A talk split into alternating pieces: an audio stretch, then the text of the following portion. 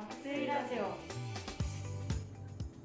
皆さんこんばんは。早起きつらめの村中です。この番組は睡眠や脳機能について研究している人たち。臨床現場でカウンセリングなどをしている人たち。そして実際に睡眠にまつわる疑問や困りごとがある人たちが集まってざっくばらんに睡眠について考えたり話したりするラジオです。睡眠をテーマに国内外のさまざまな研究や臨床現場の情報そして実際に睡眠を良くしたいと取り組んでいる人たちの実践について対話をしながら皆さんと一緒に睡眠について考えていきます。第24回は早起きつらめの村中と助産師の大塚と子育て奮闘中の菅原がお送りしています。とはい本日はですねあの、まあ、第6回第7回で、えー技術系疲労研究者として登場しました、えっと、村中が、えー司会を務めさせていただきます。でえっとまたですね今回あの初登場の方がお二人いますので順に自己紹介をしていきたいと思います。まずは、え助産師の大塚さんよろしくお願いします。はいお願いします。えっと私はですね病院や産後施設で助産師として働いてきましたまた今は、えっと、妊婦さんや産後のお母さんがよりよく眠れるような研究をしていますよろしくお願いしますはい、よろしくお願いします。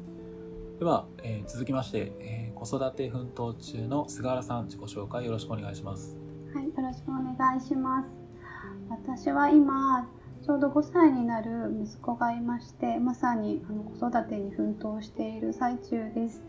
えっと以前はシステムエンジニアとして働いていたんですが、今は、えー睡眠の研究のお手伝いをしています。今日はあのいろいろ話が聞けるということで楽しみにしています。よろしくお願いします。はい、よろしくお願いします。と今回の、えー話題なんですけれども、えー女性の暮らしと睡眠がテーマになっています。よろしくお願いします。お願いします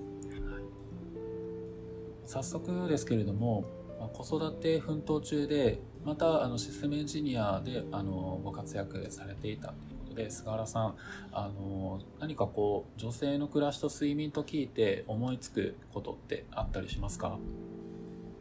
そうですね、あのずっとあのなんだろう気になっている点としては、私あの結構あの月経中の、えー月経中というか月経前にすごく眠くなることが多くって、で本当ひどい時にはなんかこう意識が遠のくような感覚になることがあったりするんですね。でそれがすごく気になっているんですけれども。こういうことって結構皆さんあるのかなっていうのをがすごい聞きたいです。意識が遠のくって相当あの困るんじゃないかなと。しかも月に1回ぐらい起こるっていうことで、はい、すごい大変なことじゃないかなって想像しちゃうんですけれども、大塚さん、これって一般的にあるようなことなんでしょうかね？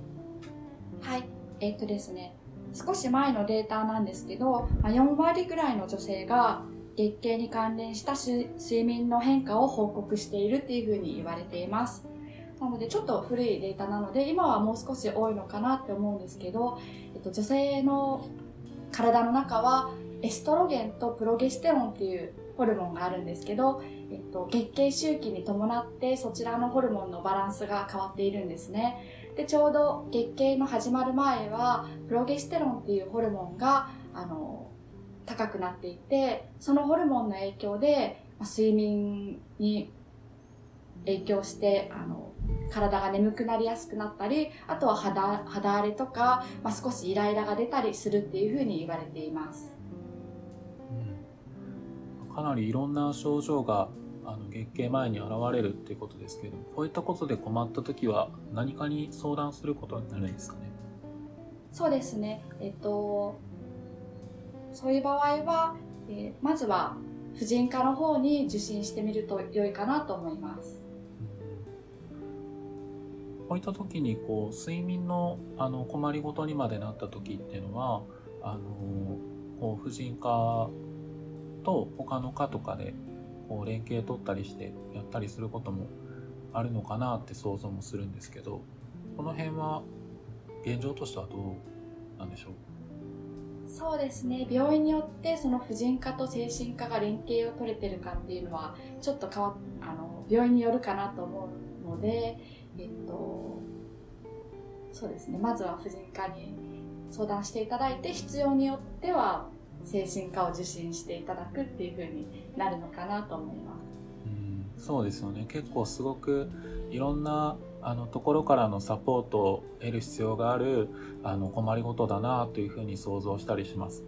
そうなると病院だけじゃなくって職場だったりあのご家庭ご家族周りの理解を得るようなことも大切になるんじゃないかなというふうに思ったりします。そうですね。その女性にとって月経ってこう毎月必ず訪れるものでそういうすごく眠くなるっていうこともあるので、まあ、周りの皆さんが理解していただいてサポートしていただくっていうこともすごく大切かなと思います。そうですよね。はい。なんかすごく私にとっても発見がありましたが菅原さん何かこう今のお話を聞いたりだとかあの何かあの、まあ、関係あのしていても、えー、いいんですけれども何か疑問とかあったりしますか？そうですね。あの今大塚さんがお話ししていただいた通り結構この日常ですごく眠くなるってあの本人しかわからない結構辛いことだったりするのであの本当におっしゃっていた通りなんですけど周りにあの理解してもらえるように、えーと、なったらいいなっていうのはすごく感じました。であともう一つあのちょっと気になっていることがあるんですけれども、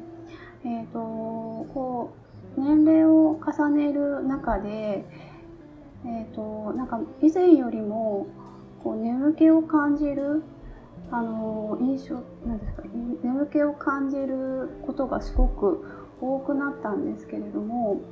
年齢とその睡眠って何かこう関係あるものなんでしょうか？はい、そうですか大塚さん。はい。あはい。えっ、と性別に関係なくってあの加齢に伴って必要な睡眠時間は短くなって時間帯も朝方になる傾向があるっていうふうに言われてるんですね。また、まあ、お仕事を辞めたりすると日中の疲れ具合や生活リズムの規則性も変わるので不眠になる傾向があるというふうに言われています。さらにあの更年期ですね。更年期になると先ほどお話ししたエストロゲンっていうホルモンが減少するんですけれどもその影響でほてほてりだったり体があの熱くなったり汗が出たりとかしてそういう影響であの睡眠にも影響する眠りづらくなるっていうふうにも言われています、うん、ありがとうございます、うん、確かに私もあの性別関係なくという話であれば、うん、だんだん睡眠は短くなっていってるかもしれないし個人差があるのかもしれないけれどもあの変わらず9時間ぐらい寝ていて朝起きつらいのかもしれない早起きが辛いのかもしれないなとかもちょっと思ったりはしたんですけれども、まあ、でも、まあ、これは余談でしたけれどもあのー、さっき最後の方でお話をしてくださってた通りあの加齢とともに、まあ、下がっていて女性に関しては、まあ、更年期でさらに眠りが浅くなるっていう問題にまでつながってしまうんですね。そうですね。あと今菅原さんはその少し加齢に伴って眠りづらくなる？あ眠眠くなりやすくなるって。眠気がすごく感じやすくなった気がします。はい。ですね。えっと、日本の女性は睡眠時間が短いっていうふうに言われていたり、まあ、育児やあの子育てとかあるのでなかなかこう眠る時間自体が短くなっているのかなっていうことでそれも一つ要因ではあるのかなと思います。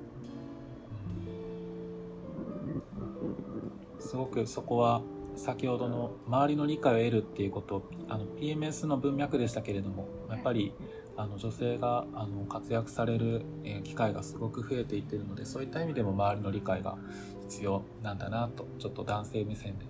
思いました。はい、そうですねそういうなんか社会になってほしいですね。そうですね。うん、はい。あの、まあ、耳が痛いというか、あの、本当にこれからちゃんと考えなきゃいけないなと、あの、思ったりします。まあ、女性の問題、もちろん、あの、この話の流れでいけば、あの、まあ、最近はですね、その、男性も女性も一緒になって、あの、子育て、に取り組んでいくっていうことでその中でいくと菅原さんは子育て奮闘中ということですし子育てに関する、え話題と睡眠ってどういうふうにつながってくるのかなって思ったりするんですけれどもこの辺について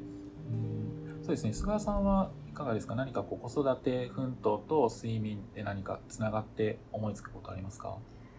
えー、すごくあります。あのですね、結構やっぱ子供を育てていると結構睡眠睡眠というかね寝れないことがとても多くてで、まあ、小さい時からあは授乳とかもありますしあとは夜泣きとかあとは今だとおねしょとかで起こされたりとか 本当にこうあの眠っているのを邪魔されることが結構多かったりするんですよね。なので、えーと、本当こそ子供のまあ、睡眠もそうですし、えーとまあ、その育てる親の睡眠っていうのは本当にとても気になっています。はい、今の話題について大塚さん何か思いつくことってありますか？何か補足できることとか。そうですね。今お子さん3歳。5歳歳のあ すいません5歳 ,5 歳のお子さんがいるってことで、はい、私も今あの産後ケアでたまにお仕事するんですけど、えっとまあ、3ヶ月のお子さんを抱えたお母さんですね。やっぱりなかなか赤ちゃんの夜泣きとかで眠れないっていうのを聞くので、まあ、赤ちゃんとか、ね、お子さんを育てながら、えっと、こう暮らしていく中ですごくこう睡眠っていうのは大きな赤ちゃんにとってもお母さんにとっても大きな問題になるかなというふうに思っています。ありがとうございます。この後、あの、この後といいますか、あの、そ、そこからの発展で、あの、まあ、周産期だとか、あの、そういった話題に、あの、つなげられたらなと思いますが、そのあたりは次回にしてですね、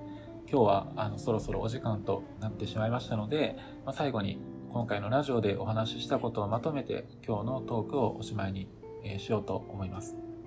では、え、ー、と、今日のお話のポイントをおさらいしておきたいなと思うんですけれども、大塚さん、あの、今日、どのようなお話だったかというところをまとめてもらえますでしょうか？はい、えっとまあ、女性のに特有の睡眠のお話っていうことで、まあ、女性にはその月経に伴って、えっとまあ、ホルモンの影響でどうしても眠くなりやすくなる時期があるっていうことだったりまたあと更年期ですね、えっと、更年期に関してもホルモンの影響などで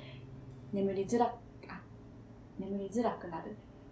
不眠になりやすいっていう不眠になりやすいっていうことを皆さん覚えていただけたらなと思います。はい、ありがとうございます。それでは、えー、今日、えー、のお話はここまでとしたいと思います。それでは皆さんまた次回お会いしましょう。